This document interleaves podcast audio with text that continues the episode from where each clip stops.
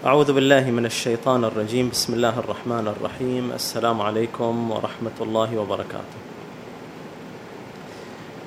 أعوذ بالله من الشيطان الرجيم. بسم الله الرحمن الرحيم. الحمد لله الذي خلق السماوات والأرض وجعل الظلمات والنور ثم الذين كفروا بربهم يعدلون. حاب أكد على نقطة هنا في هذا التوضيح. بأن الدورة تمهيدية. وإيش نقصد بأن الدورة تمهيدية؟ على أساس لا يكون عند الإنسان توقع خارج الحدود اللي هي راح تكون في الواقع. تمهيدية بمعنى لن نتحدث عن أدوات أو عن طرق أو عن وسائل آه، في كيفية التدبر. أو بأدوات في اللغة أو أدوات خارج اللغة أو بالمنطق أو بالفلسفة ما راح يكون الحديث عن هذا راح نتحدث عن شيء هذا الشيء لربما هو مهمول ولكنه أساسي ومن المحتمل أن إحنا نفهم ليش إن هذا الأمر أساسي بعد ما تجري أيام الدورة أو بعد ما ناخذ بعض العناوين. يعني في أشياء أساسية الإنسان يتجاوزها ويعتبرها أنها بدهيه ويقفز إلى العلم مباشرة دون أن يتحقق من آه، نقطة الانطلاق هل هي سليمة أو غير سليمة. في هذه الدورة إحنا راح نتحدث عن هذا الأساس، راح نناقش هذا الأساس وهو نقطة الانطلاق عند الإنسان. راح نبدأ الآن في أول عنوان اكتب معلم القرآن. إحنا هذا الشيء نسوي نقول من هو معلم المادة؟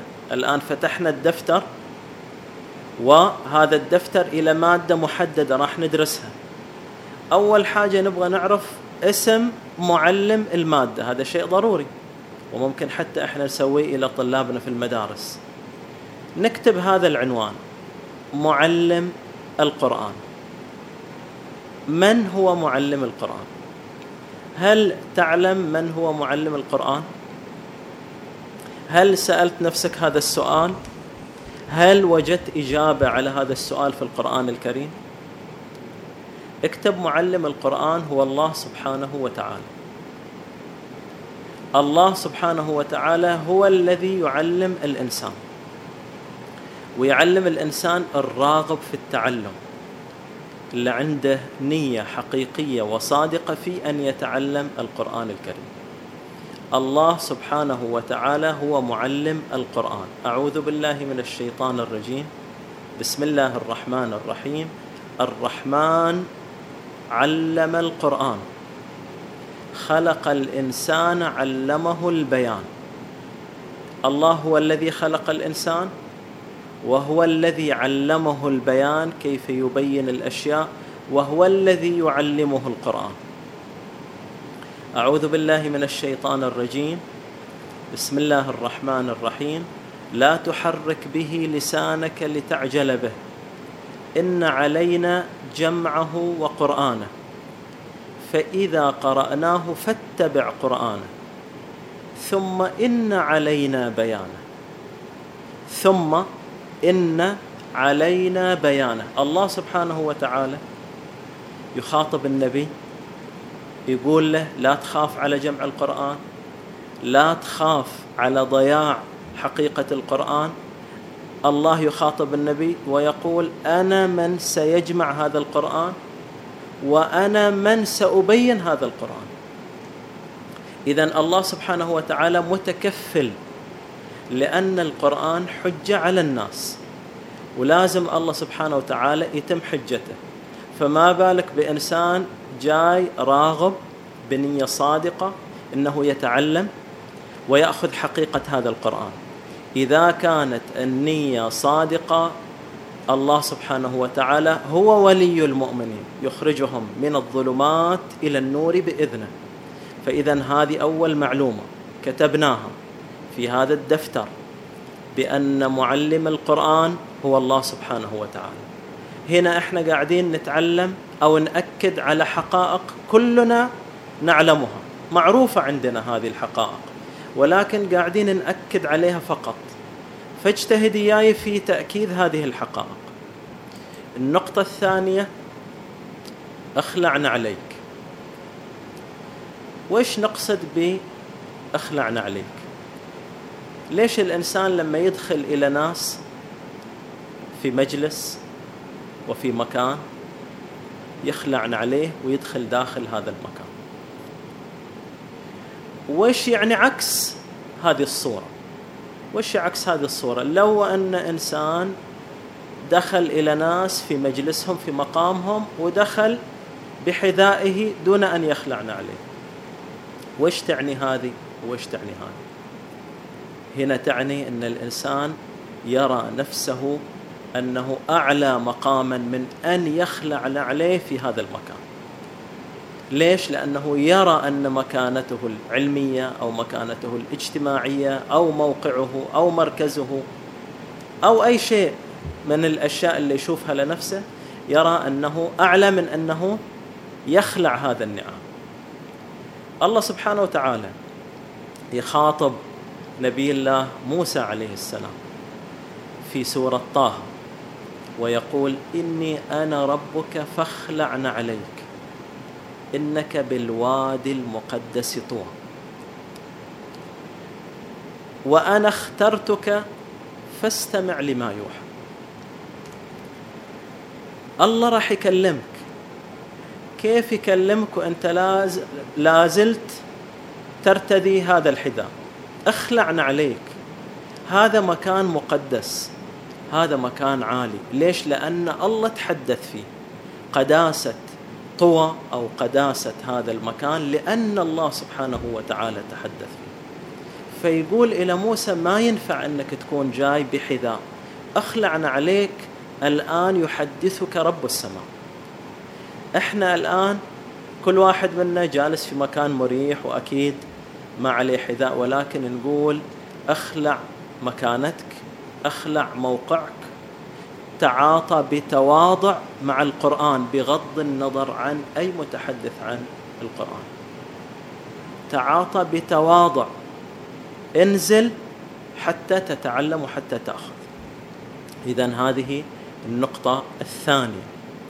النقطة الثالثة عندنا القلم والدفتر. أنت تمسك الآن بهذا القلم. هذا القلم اللي في إيدك هو آية من آيات الله. هذا القلم هو آية من آيات الله.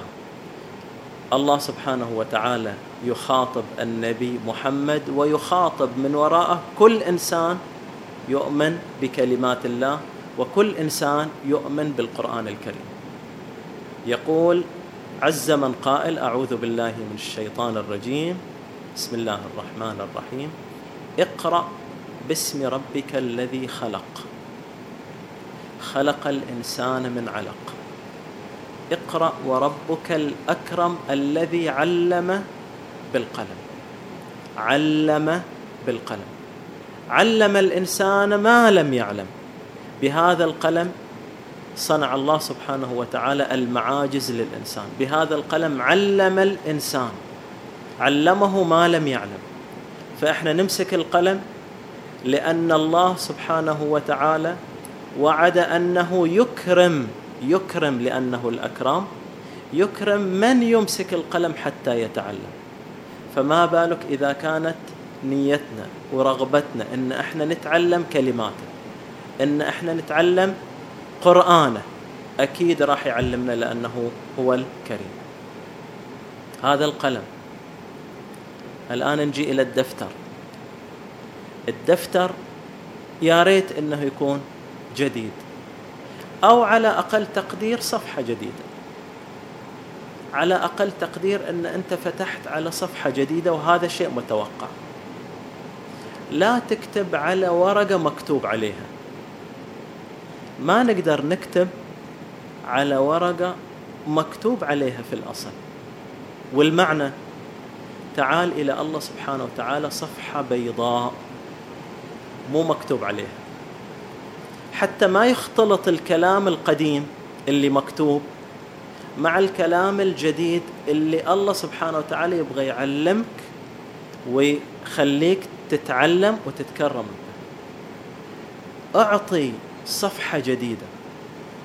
افتح آه، مجال جديد. صفحة جديدة. حتى تدون فيه شيء جديد تاخذ الشيء الجديد. وهذا الشيء اعتبره مباشرة من القرآن بغض النظر عن الواسط وظيفة الأنبياء وظيفة الرسل دائما كانت هي إيصال الناس إلى ربهم. هذه وظيفة الرسل وأي إنسان ما راح يتجاوز هذه الوظيفة. الرسول يجي إلا الناس تقطعت حبالهم مع الله سبحانه وتعالى. من هو اللي قطعها؟ الشيطان. أوهمهم بأن الله بعيد. أوهمهم بأن الله لا يمكنه أن يرى. أوهمهم أن الله سبحانه وتعالى لا يسمع. وأبعدهم عن هذه الحقيقة. يجي الرسول يعودهم إلى هذه العلاقة. يعودهم إلى هذه الرابطة من جديد. ويطلع من الدنيا زيه زي أي واحد. فأي واحد بيجي يعلم القرآن لن يتجاوز هذه المهمة. لن يتجاوز في حدوده هذه الرابطة أن يربط الناس يعودهم إلى الله سبحانه وتعالى. فما في وظيفة أكبر من كذا. الآن اكتب اسمك. في الدفتر شيء طبيعي إن إحنا نكتب أسماءنا عشان نقول هذا الدفتر راجع إلى الشخص الفلاني.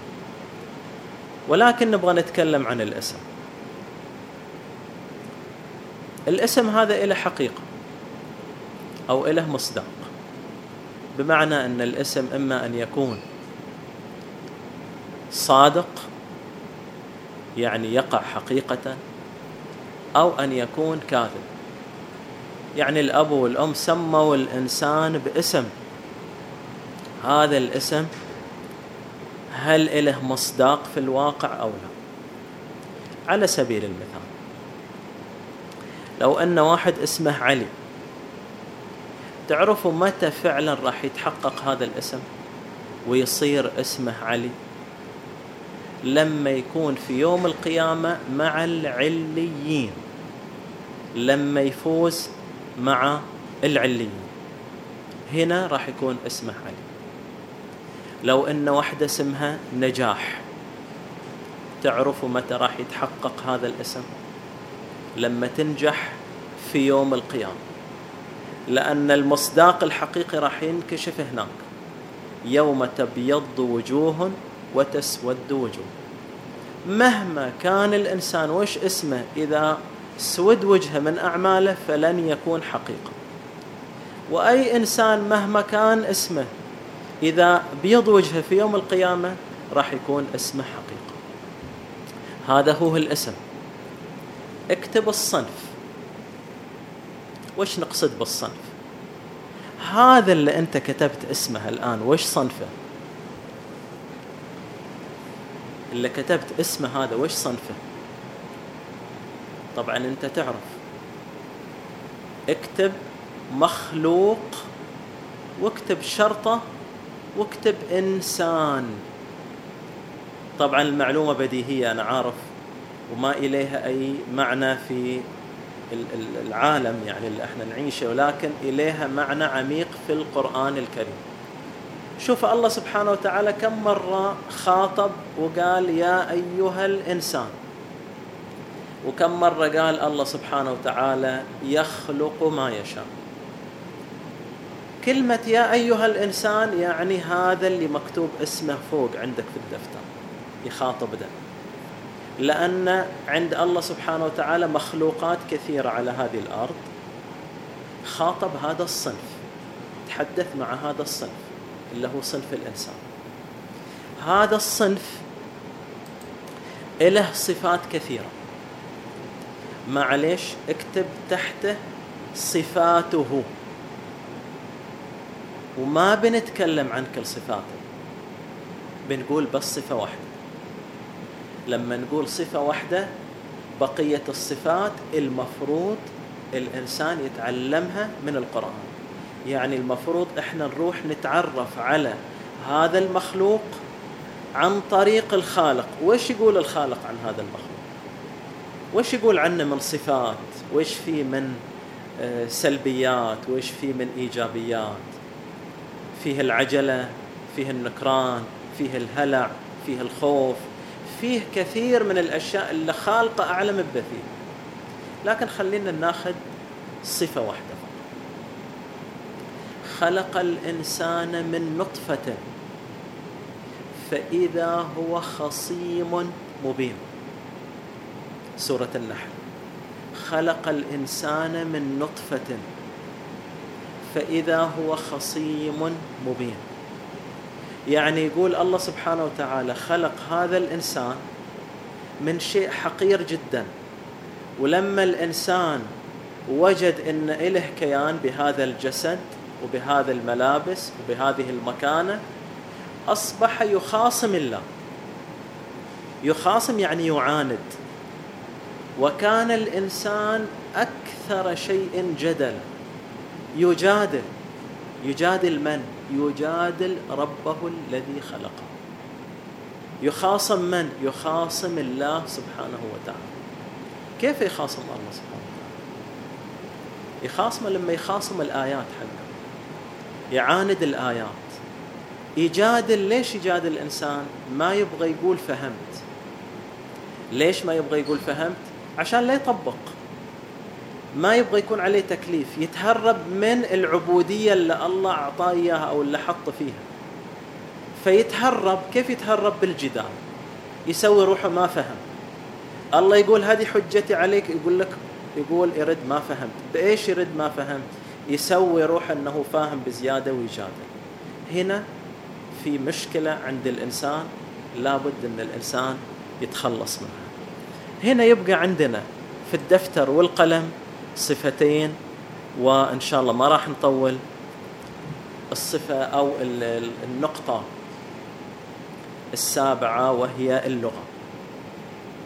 اكتب لغة هذا الإنسان. وش هي لغتك؟ بأي لغة تتحدث اللغة العربية. تدري ليش كاتبين إحنا اللغة العربية؟ لأن آخر رسالة وصلت من الخالق إلى المخلوق بلغتك باللغة العربية. من بد الناس كلها من جميع الناس الله سبحانه وتعالى اختار إنه يكلم البشرية باللغة العربية. وأنا وأنت نتحدث بهذه اللغة باللغة العربية. أخيرا اكتب المسمى الوظيفي لهذا الإنسان. تعرفوا شو هو المسمى الوظيفي لهذا الإنسان؟ اكتب خليفة الله. وإذ قال ربك للملائكة إني جاعل في الأرض خليفة. قالوا أتجعل فيها من يفسد فيها ويسفك الدماء ونحن نسبح بحمدك ونقدس لك. إلى آخر الآيات. يا خليفة الله. هذا الخليفة هذا الإنسان كيف يؤدي مهام هذه الوظيفة بدون ما يرجع إلى اللي عينه اللي وظف بهذه الوظيفة. عشان يشوف التعاليم يشوف الواجبات يشوف المهام اللي أسندها إليه عشان يقوم بها على كامل الوجه في هذه الأرض.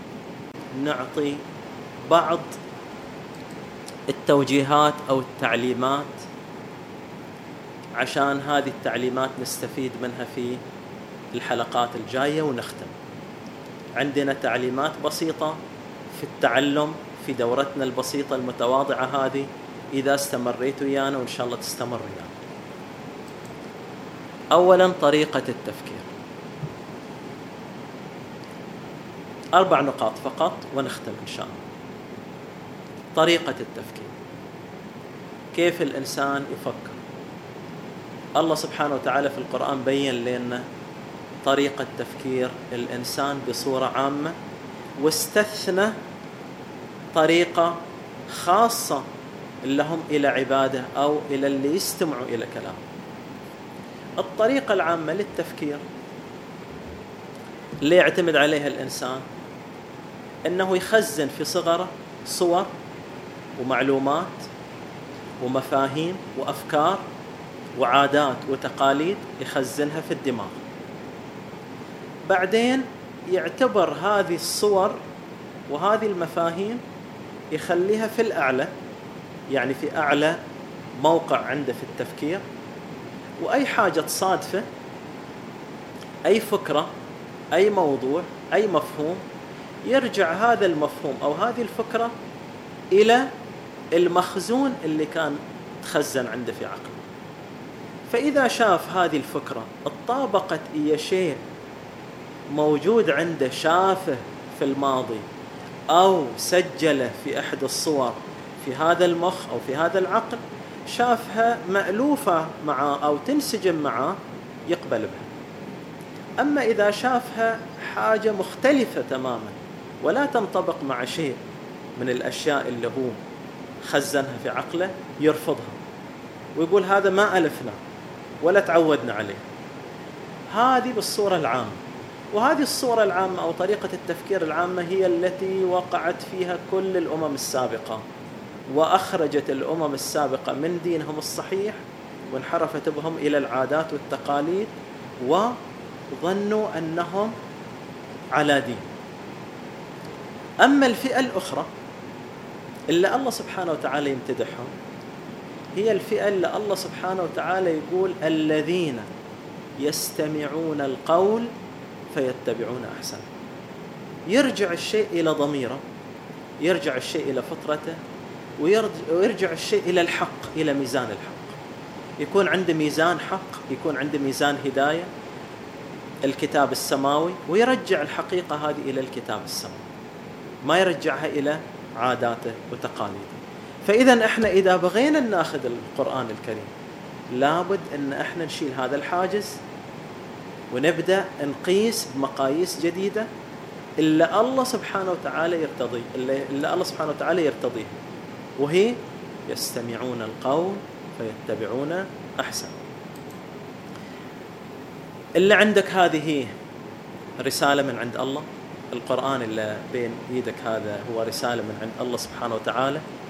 والرسول وصلها لك وصلت لك فلا تظن إن هي إلى غيرك.